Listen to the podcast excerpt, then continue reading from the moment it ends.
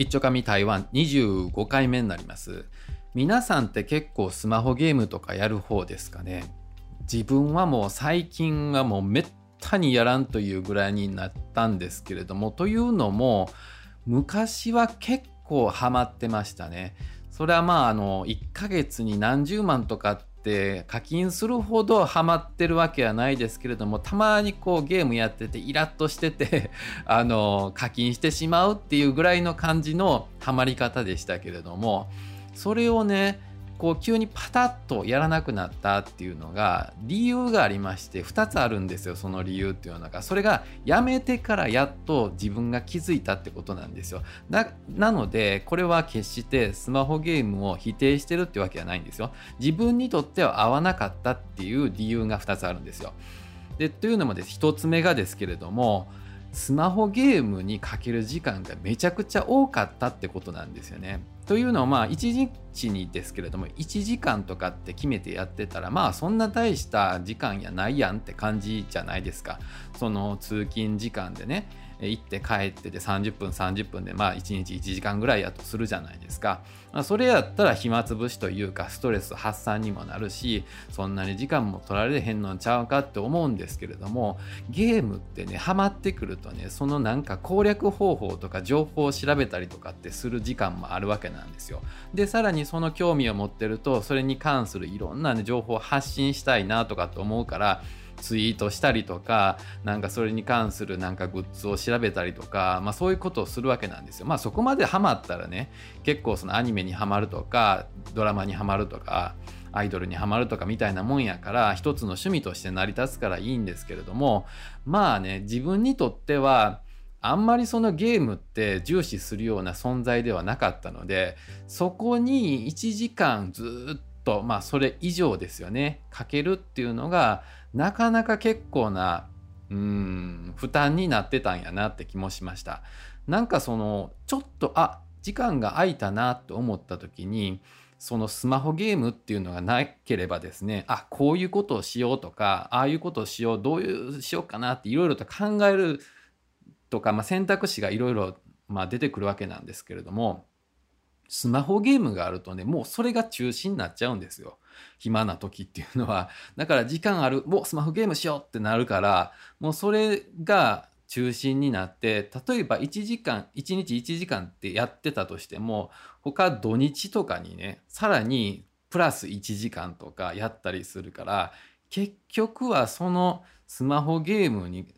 取られる時間ってまあ取られるって言い方すると、うん、まああのうん良くないんですけれども自分にとってはなんかもう後になってそれは取られてる時間やなっていうふうに思ったんですよ。その時間があればああいうこともできたのになこういうこともできたのになっていうことがあったんですけれどもなぜねその時間が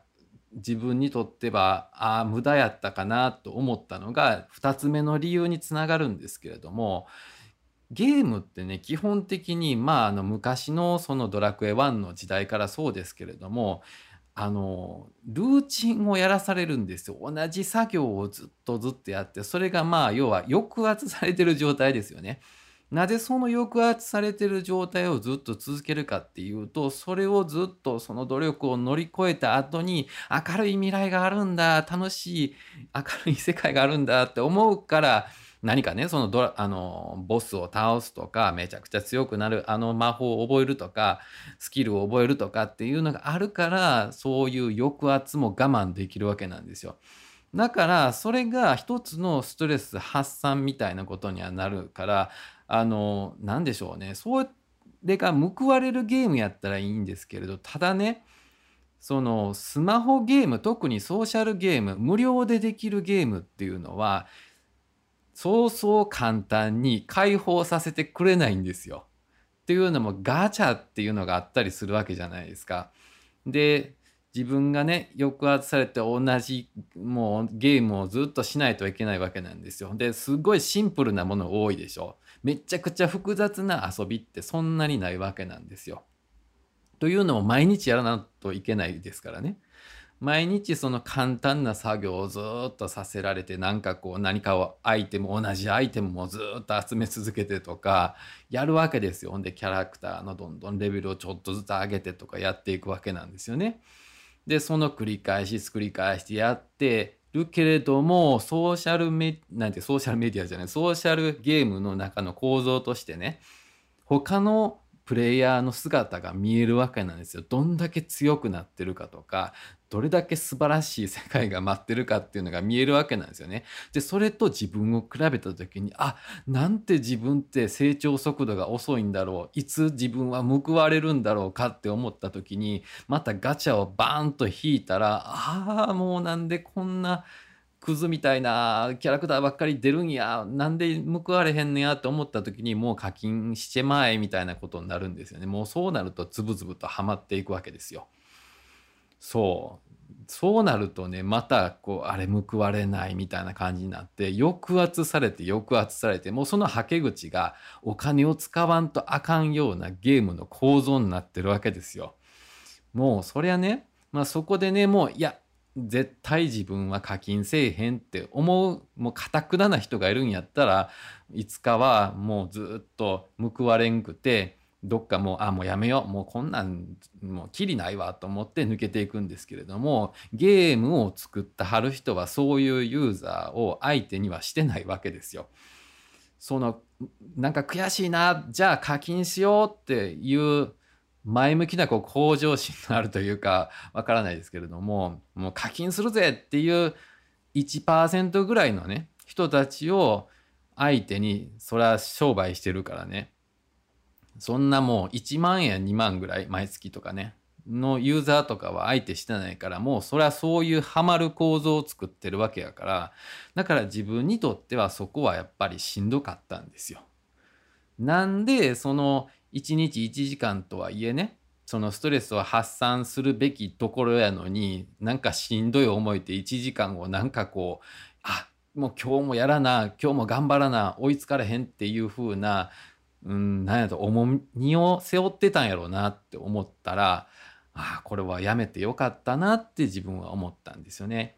でこのスマホゲームで言うとですね台湾も結構ハマってらっしゃる方多いなと思うんですよ。というのも日本よりもスマホを持っているあの割合っていうのが多いんですよね。だから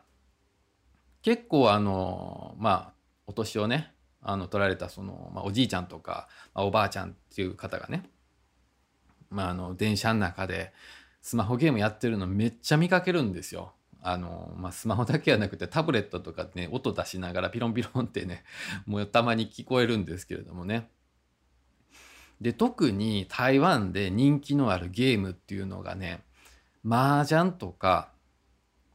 あとそうスロットみたいなのがあって芸能人とコラボしたやつですね。よくあの電車とかあのバスのラッピング広告みたいなんでもねそういう広告見かけるんですけれどもあのゲームの会社ってねめっちゃ儲かってるんですよ作ってるの。でそのなんで儲かってるんかなっていうのもあのそういう会社に面接行ったことがあったんですよね。で行ったらねもう驚きましたよその会社の中めっちゃくちゃ豪華なんですよ。もう一等地のど真ん中にあのめっちゃ高いところにねオフィスあってね。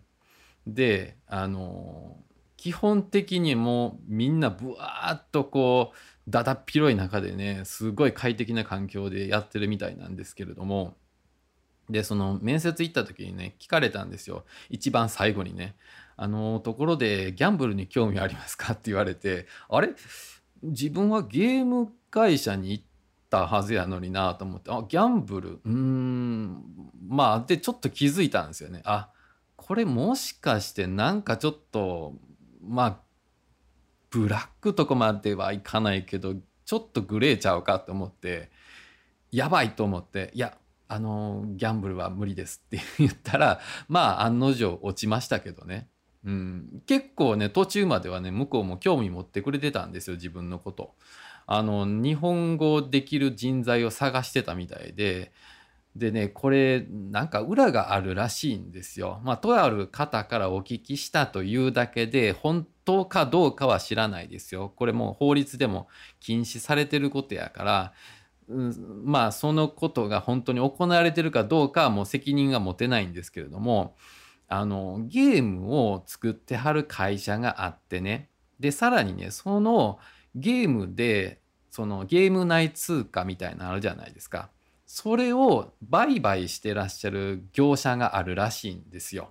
言うたらパチンコも一緒あるじゃないですか。そのパチンコ屋さんがあったりその裏にあのなんていうか監禁所みたいなのがあっていやその監禁所とうちのパチンコ屋さん関係あらへんでみたいな顔してそういうのやってたりするじゃないですか。それと同じ仕組みで